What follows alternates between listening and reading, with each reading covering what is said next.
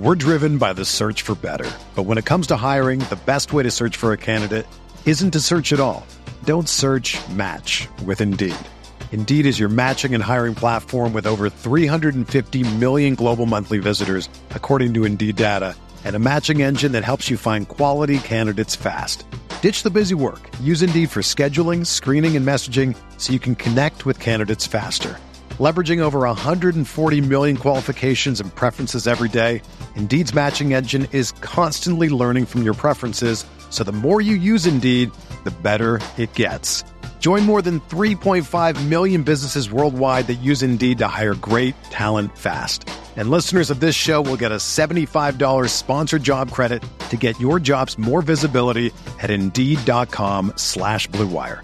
Just go to Indeed.com slash BlueWire right now and support our show by saying that you heard about Indeed on this podcast. That's Indeed.com slash BlueWire. Terms and conditions apply. Need to hire? You need Indeed.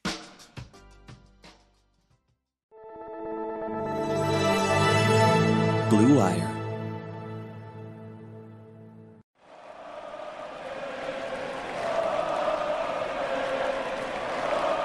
What is up, Nets fans? Welcome to Brooklyn Buzz. I'm Nick Fay. With me, regular guest on the show, Lucas Kaplan. Lucas, Nets squeezed out the W, 119, 118. How are we feeling? Oh man, pretty uh pretty jittery after that one. Um, that was I was hey man, it's January. You know, we might as well at least be entertained. Yeah. Um, a lot a of good the way stuff, to put it. Yeah, a lot of the stuff that goes on around this team is sort of not that entertaining, not that fun. It's nice that it's nice to watch a game that's just straight up fun. Yeah, it was fun, especially in the first half. The Nets scored 74, only 45 in the second half. But like you said, it, it was right down to the wire. I felt a little nervous at the end too, just because like, ah, no, you don't want another one of these bad losses. But we're gonna jump into that and plenty more. Check the buzz on all streaming platforms. Lucas, what do you think was the biggest difference between the first half and the second half? Obviously, offensive explosion in half one. Second half got really stagnant, especially towards the end. Yeah, I mean, it's definitely the offense. If you just look at the raw defensive numbers, it honestly wasn't that different half to half. Um, I do feel like some stagnant offensive possessions in the second half kind of let the Wizards get out and run a little bit more Yep. in the second half.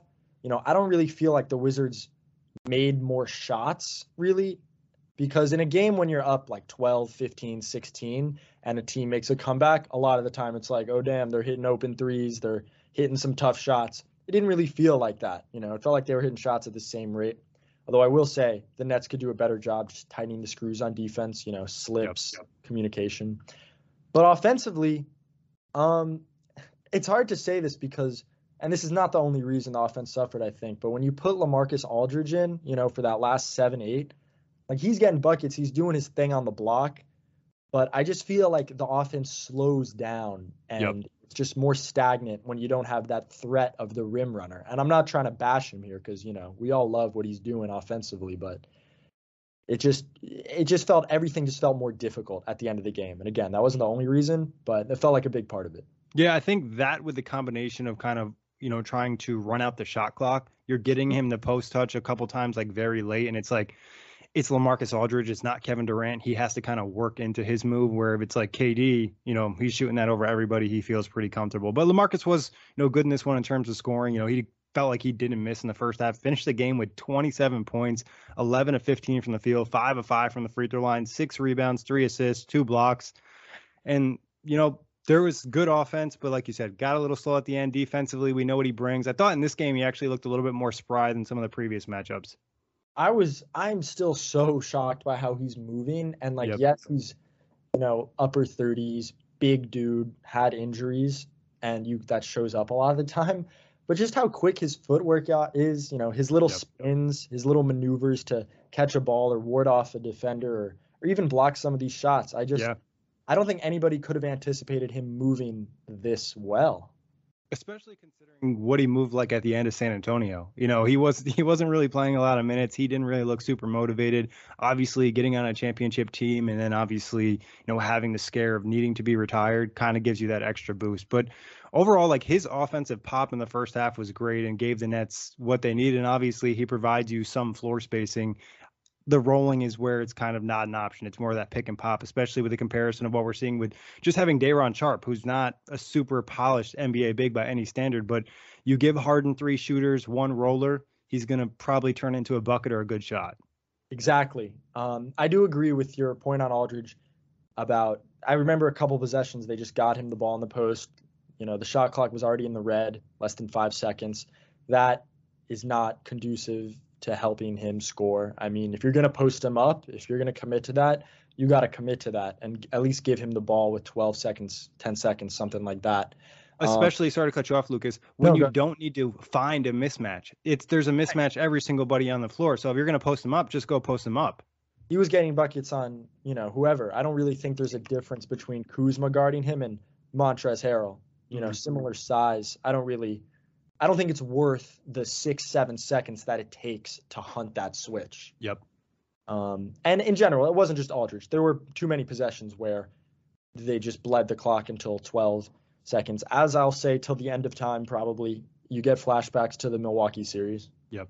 Yeah, I mean, and obviously it was a lot of Harden. Like there was a lot of stagnant possessions from James Harden. That's just something that happens. You know, I thought for him in this game, 18 points, 7 to 21, 0 of 5 from 3, 4 6 on the free throw line, 8 rebounds, 9 assists, 8 turnovers. The refs definitely didn't favor him in this game, but you still like the fact he was trying to attack, get in there. But there was just a couple possessions where maybe he was trying to do too much. And his finishing at the rim sometimes is still kind of confusing. Like there was a good look he had late in the fourth quarter where it was a little off balance, but the Harden we've seen over the last couple years, that's a bucket. Right. I agree. I think it's that's sort of that's sort of more the natural decline that we've been seeing since pre-bubble. Yep. Where just he's losing a little bit of pop, lift around the rim, and his his dry his numbers on like explosive finishes, you know, from the perimeter to the rim, are probably going to be steadily declining. You know, nothing crazy, but that uh, B-ball index just had a tweet the other day. He's 10th in the league in their getting to the rim metric. Yep but he only has, I think, a D plus in finishing at the rim. And you know, per James Harden, classic James Harden, is not a D plus finisher. Yeah. So it shows up in that way too. But honestly, I thought he played well, man. I uh, at least better than the numbers suggest. Um, the eight turnovers is really tough, uh, but you know some of those I think were iffy calls. I mean, he really dictated every single possession when he's out there on the court. And again, this is not October, November Harden. Like he's getting by guys. Again, not at peak levels, but with more regularity. Yeah, he's still getting in the paint. It felt like he had just a lot of possessions in there. And like you said, you know, that one reversal, that was just kind of crazy to me. I felt like uh, oh. he was fouled three or four times in that play. Like, and we didn't even really get the true reasoning on why they reversed it. And I, we saw Harden kind of arguing with the one ref early in the game because it felt like he was just not getting calls, and that's going to happen. I do appreciate the fact though he still looked to get to the rim and get to the paint. Where times in the past we've seen him take you know 13 step backs rather than kind of try to get in there. There, there were five from three. He's going to take. Harden is he's going to go five oh, oh if he's missing him. That just is what it is. Yep. Um, but he, man, some of the passing in the first half, especially while Day'Ron was on the court, just unbelievable stuff. Yeah, he had uh, that dime too at the end of the half to Bruce Brown, just kind of capitalizing on that possession. You know, hey, that's the type of stuff to get Bruce Brown involved a little bit. Who, you know, had some okay moments in this game, but still to me, it's just at a rhythm. Four points, one or three from the field, two or three from the free throw line, three rebounds, one assist. I don't think he was bad defensively, but it wasn't like oh super impactful Bruce Brown. No, I mean it's you know the Nets and hamstrings. Who knows if it's just yeah. him being out of the lineup or in the lineup less consistently since the hamstring, but he was really un like all defense sort of level, you know, top 20 probably, at least top, you know, upper echelon guard defender in the league before that hamstring and it felt like man, the new rules, you know, embracing physicality a little more was really helping him out and it just has not been at that level since he returned from the injury for who knows what reason. And um, again, it's you know Aldridge posting up and him cutting sort of around the paint has its moments for sure. Again, it's just not as the the system, the roster, more so the roster is just not as conducive to him this year.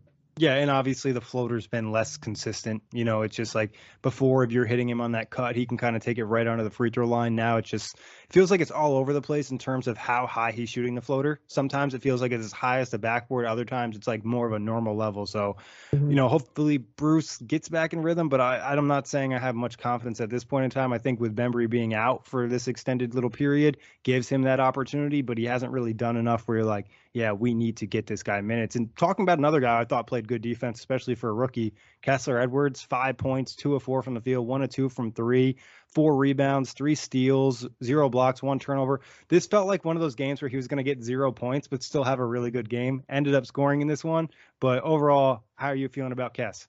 Oh, I, I'm feeling so great about Kess. Probably the net I'm happiest about right now. Yeah. Um, yeah. Kess and the five points were a big three and a, a little one dribble pull up. And yep. again, you know, sort of like I've been preaching with Kessler, he's not going to be a very dynamic inside the arc guy, but just six eight, uh, his body type, his vertical pop, he just needs those one dribble pull ups, those you know two dribble floaters. Um, and I think we're seeing like if Kessler's going to attack a closeout and get into a 12, 13, 14 foot pull up, that's I'm good with that shot, and I like that he's taking it, and I love that he's taking it in big moments because there's no guarantee you get a better look than that. And yes, the defense just as good of a job as you can do on Beal. You know, there are some rookie moments where he reaches in, yep, but yep. even then, the three steals. I remember two sort of digs on the ball that were really accurate and well timed. He was getting over screens so well. I think that's been the most impressive part of his one-on-one defense to me or his point of attack defense in that he's such a big guy, wide shoulders, big target to screen, and yet he's mastered that sort of I step up and slither around the screen yep. sort of thing for a rookie, he really embraces physicality. Like he's not scared for contact. I, I, know you put out something I think about his screening too. You know, mm-hmm. he's just like willing to accept that contact. Where a lot of rookies at times are just kind of timid, like they're going against grown men. You know, this is 20 year old guy, 21 years old. Like you're going against somebody who's 30 fully built. So credit to him. And like you said, defensively, he just made it really tough. Like he's his contests really impact offensive players. Like you see guys contest, it doesn't really matter. Like when he contests somebody, it feels like they're due for a miss. And also, like you said, with the steals, just that extra length and activity defensively. You know, a couple times I think in the first half he got caught maybe over helping, but mm-hmm. that's also kind of a result of the on ball defense from everyone else sucking. Yep, it's a result of that, and also the classic rookie like I'm kind of steal hunting. Yep. I'm fully turning my head toward the ball and losing my man, and like every rookie I've watched this year and in the past struggles with that to some extent. Like when I wrote about Herb Jones, who's yep. been the best, you know, perimeter rookie defender I've seen in like a while, or you know, Mobley. There's a bunch of guys, but Herb Jones just being incredible. That was also his main area of struggle. He'd get relocated on, and so for that reason, it's not definitely not a long term worry for me. I mean, he's going to have his rookie moments, but I think we can pretty fairly say this guy is a distinctly positive impact defender, and I don't see any reason why that would change. Yeah, and I think offensively, he's even getting maybe more respect from guys. Like he's not getting those open threes that he was getting the first couple games. Like guys are sticking with him, and he's creating space. And it obviously in the first half drastically impacted the offense because a lot of the time they had four shooters on the floor. You know, it was like similar to what we saw last season rather than some of this bad offense we saw earlier in the year. Yeah, and like the big, the huge pull up two that he hit, he's not getting that unless a guy is flying at him on a closeout. Um, sometimes I even think he could be a little bit more aggressive. I hope hitting a big shot like that gives him confidence. Sometimes I just personally feel like he has space to attack, he has an angle, and he doesn't always take it. Um, again, these are just you know sort of minor areas of improvement for him, but you know, young player hitting that shot in a big situation, you hope he's maybe even a little bit more aggressive. But uh, by no means is he a negative offensive player. I mean, I think we're just in agreement that the numbers may not always pop out, especially in this sort of role, but you do not mind having him on the court, you know, offensively it's crazy that a month ago we are talking about, you know, we need to get Kessler Edwards on the floor. Steve Nash doesn't play him. Now he started the last couple games. He's played big minutes. Tonight he played 36. I think in the last one he played like 36 or 37. It's just like it, he re- Steve Nash is realizing like 3 and D and more is just something we need, especially the athleticism and the extra bonuses he brings. So, like you said, really happy with the way he's played. Also, We're driven by the search for better. But when it comes to hiring, the best way to search for a candidate isn't to search at all. Don't search match with Indeed. Indeed is your matching and hiring platform with over 350 million global monthly visitors, according to Indeed data, and a matching engine that helps you find quality candidates fast. Ditch the busy work. Use Indeed for scheduling, screening, and messaging so you can connect with candidates faster. Leveraging over 140 million qualifications and preferences every day, Indeed's matching engine is constantly learning from your preferences, so the more you use Indeed, the better it gets. Join more than 3.5 million businesses worldwide that use Indeed to hire great talent fast. And listeners of this show will get a $75 sponsored job credit to get your jobs more visibility at Indeed.com slash BlueWire.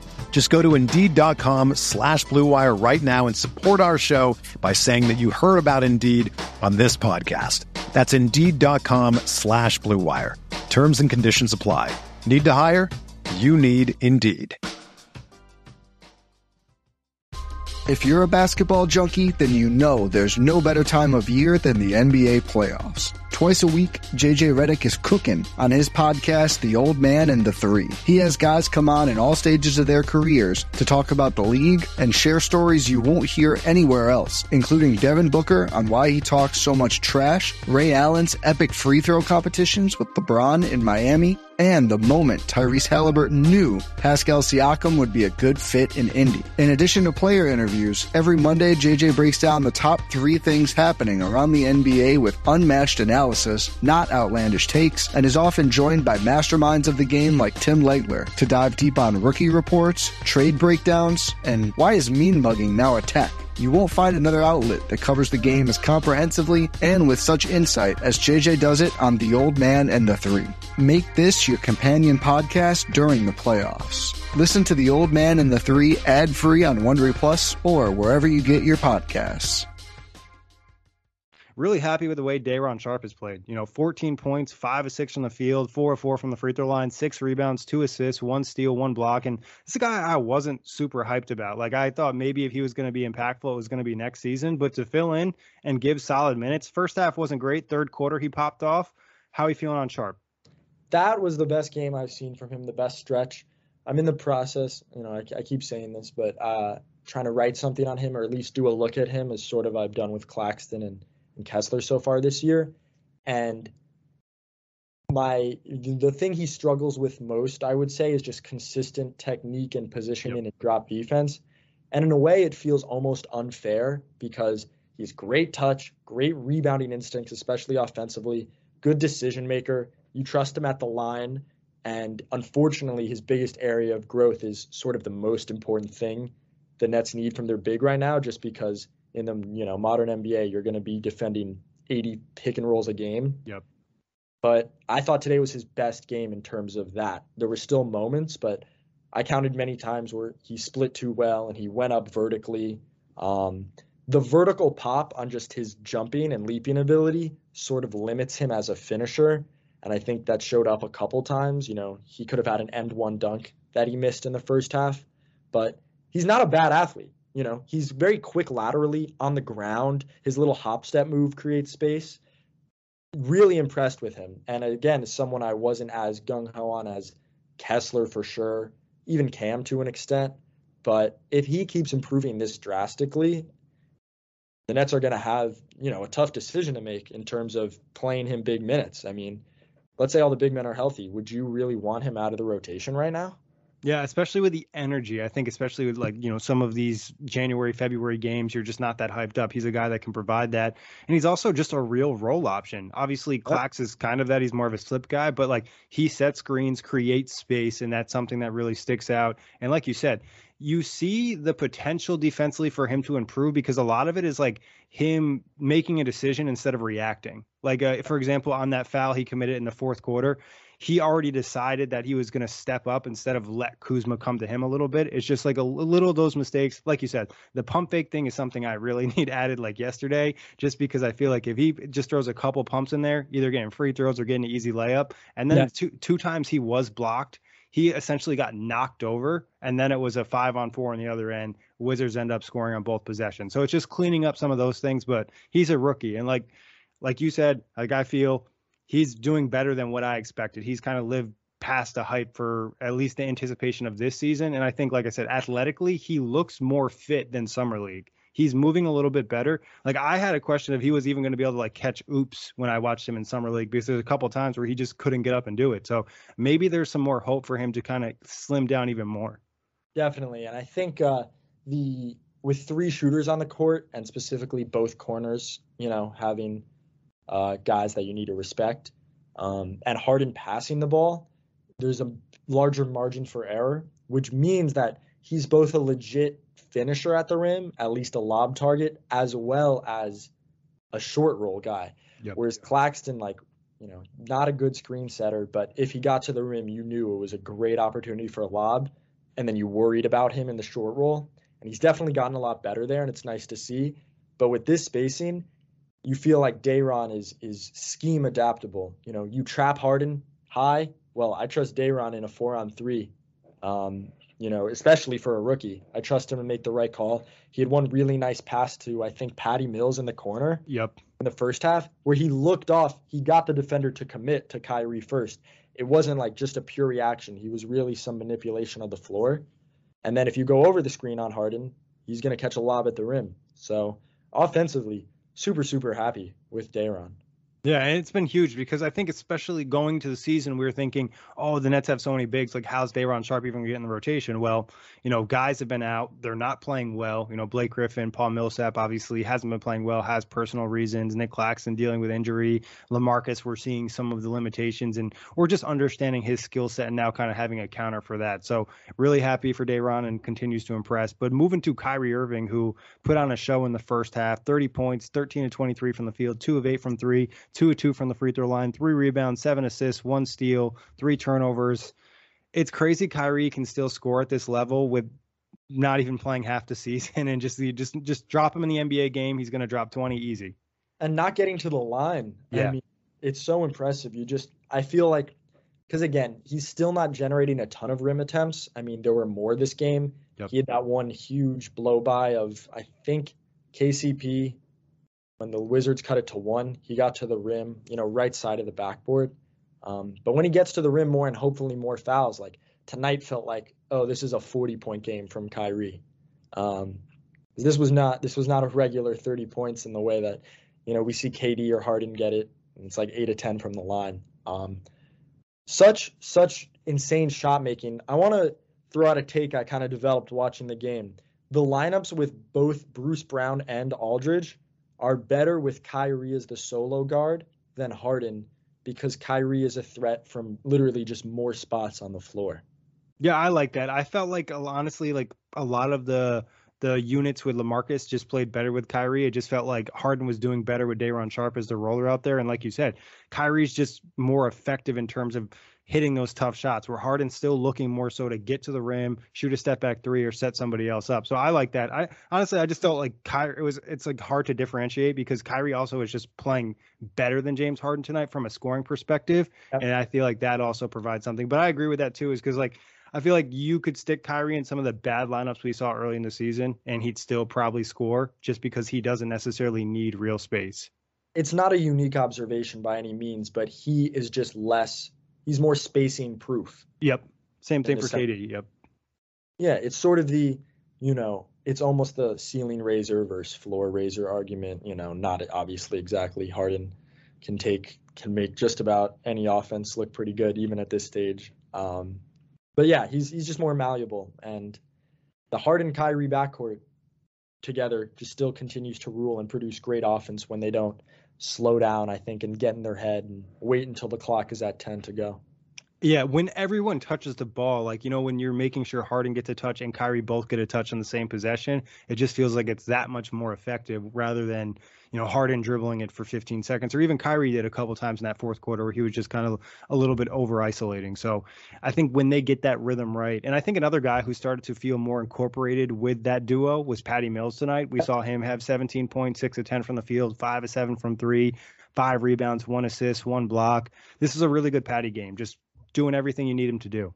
And it feels like he's had these games before with no Kyrie in the lineup, but it felt like he really did not work too hard for those 17 points. I mean, he wasn't in the past we've seen him, he has to set a bunch of screens and then run off a bunch of screens. I feel like he just got a ton of catch and shoot, catch and pump fake threes today with all the ball handling on the floor. It feels more sustainable in a way because when Patty's exerting so much energy, you kind of expect some down games, but and obviously he'll still have some down games getting these looks, but these looks you just feel are are more um, are more sustainable for him to make. This is more of the role I think a lot of us envisioned for him in the offseason when they signed him. It's just kind of, you know, being that complementary piece of the stars, like you're going to get so many open looks you've never even seen in your life. And we're rather in, like you said, in the first half of the season, it was just like he had to work so much to even get an attempt, especially after teams realized, like, hey, the Nets don't have shooters other than Patty Mills and Kevin Durant, like, yep. you know, with Joe Harris being out. So, you know, good for him. And like you said, hopefully he can maintain this a little bit easier. And I think even defensively, he was a little bit more active, just constantly trying to scrambling all over the place. He kind of brings a little bit of chaos to the team. Uh, just touching on Cam Thomas, quiet game for him. Four points, two of seven from the field, 0 of three from three, one rebound. And that's it for the stats. Did play 22 minutes. Just didn't feel like a lot of touches for Cam, or he just wasn't really in rhythm. Yeah, he's such a rhythm guy, especially this early in his career. And you know, when you have Kyrie and Harden now, all this ball handling, albeit just two guys, you're also not going to really play a ton of Kyrie, Harden, and Cam lineups. Yep. Um, so his minutes are more sort of precise, and there's a little bit less of a need for just the pure shot making ability. But he he stepped into a couple confident threes. I feel like you can tell with him, like he's taking catch and shoot threes when he's in rhythm. Um, when he's not, he's not going to really you know, look for that shot. Uh, the defense, you know, there were some mistakes. There were some classic sort of oh cam moments where you just commit a silly foul or not quite be in the right place. But again, he's not bleeding points out there, which is nice. Honestly, nice to see, man. Like no diss to him. A lot of rookie guards bleed points, especially based off of his draft report. You know what I mean? A lot of us thought, you know, come first season, can he play defense? Will that be able to, you know, get on the floor with his defense?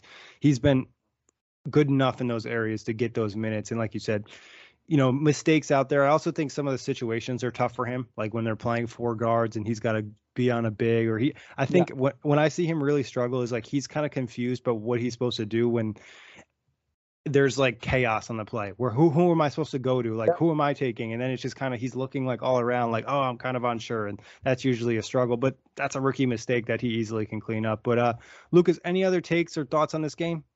One, Dinwiddie's making me kind of sad, man. Um, just I, there was one play late in the game where he came off a high ball screen. It was a good ball screen. He had a one-on-one with Aldridge, and he just pulled up from three. And as soon as you took it, as soon as he took it, I think every Nets fan just breathed a sigh of relief. It's like, okay, Dinwiddie's taking that shot. Like we're way yeah. better at that than him attacking, you know, LaMarcus Aldridge one on one. I mean, no disrespect, but that should be food and the Wizards were in the bonus at that time, at least do the Dinwiddie like drag your arms through and yeah. I just hope he gets back to form, man. He just doesn't look as confident and aggressive attacking the rim. Like there are just so many opportunities where like we've watched obviously a ton of Dinwiddie minutes where if he had that spot, he would have just been at the rim so many more times, especially looking at who the Nets were playing. Like yeah. it didn't even really feel like he challenged Day'Ron Sharpe at all in this game. And Sharpe obviously played okay, but it's not like he's an elite rim protector by any standard in the past you know, back when he was leading the Nets when everyone was hurt, it'd be like if he saw this match, it would be easy 30. Yep. And I mean, and the other comment I have is uh, David Vanderpool. Big play, man. Uh, I th- I like it definitely wasn't premeditated. I'm not excusing that. First of all, like you just you straight you can't do that as a coach. Obviously, yeah, that's a fine incoming. Oh yeah, yeah. deserved. But he just he was so close to the court. It looked like just the bat, the hooper in him, just instinctively like just put his hand out. That's hilarious, man at first before I saw the replay, I thought it just like grazed his head. Like he was leaning to in, like trying to yell defensively. But the fact that he just like tapped that, I was just like, God damn. Oh, but God. the refs were really bad. Like both sides tonight. Yeah. That, like we mentioned, the reversal thing was so weird. And like I don't know how you missed that. Like that's that just bad. Wild. That is like I know we often speak, you know, in hyperbole, but that is one of the weirdest overturned because most bad bad replays the call isn't overturned. Yep. They're like, what do you mean that wasn't inconclusive? Like, you should overturn it. Rarely do you see a call that bad that's actually a reversal. You know, it'd be one thing if they called it clean on the floor, but wow. Um, I just like just don't understand the reasoning. Like if they could, if they made the only thing I could think of if they called Harden for an offensive foul like that he pushed, but they didn't even say that. Like, and Deni smacked him on the back when he tried to go up vertically, and then he caught him on both wrists. Like I, I just I don't really get that, but it's the the Nets got the dub. That's all that really matters. So always a pleasure, Lucas. Big thanks to everybody for listening. Check the buzz on all streaming platforms. Whether you're a world class athlete or a podcaster like me, we all understand the importance of mental and physical well being and proper recovery for top notch performance. That's why I'm excited that Unified Healing is sponsoring podcasts on the Blue Wire Network. Unifyd Healing is a new and super innovative global network of wellness centers powered by Energy Enhancement System, or EE System. If you haven't heard of the EE System yet, then you'll want to listen up. This technology promotes wellness, deep relaxation, purification, and rejuvenation. Wherever you are across the globe, access to a center is easy and affordable. Interested in experiencing the EE System technology for yourself? Go to unifydhealing.com slash bluewire to learn more and find a center near you. That's unifyd, U-N-I-F-Y-D, healing.com slash bluewire. No material or testimonials on the Unifyd Healing website are intended to be viewed as medical advice or a substitute for professional medical advice, diagnosis, or treatment. Always seek the advice of your physician or other qualified healthcare provider with any questions you may have regarding a medical condition or treatment and before undertaking a new healthcare regimen, including EE system.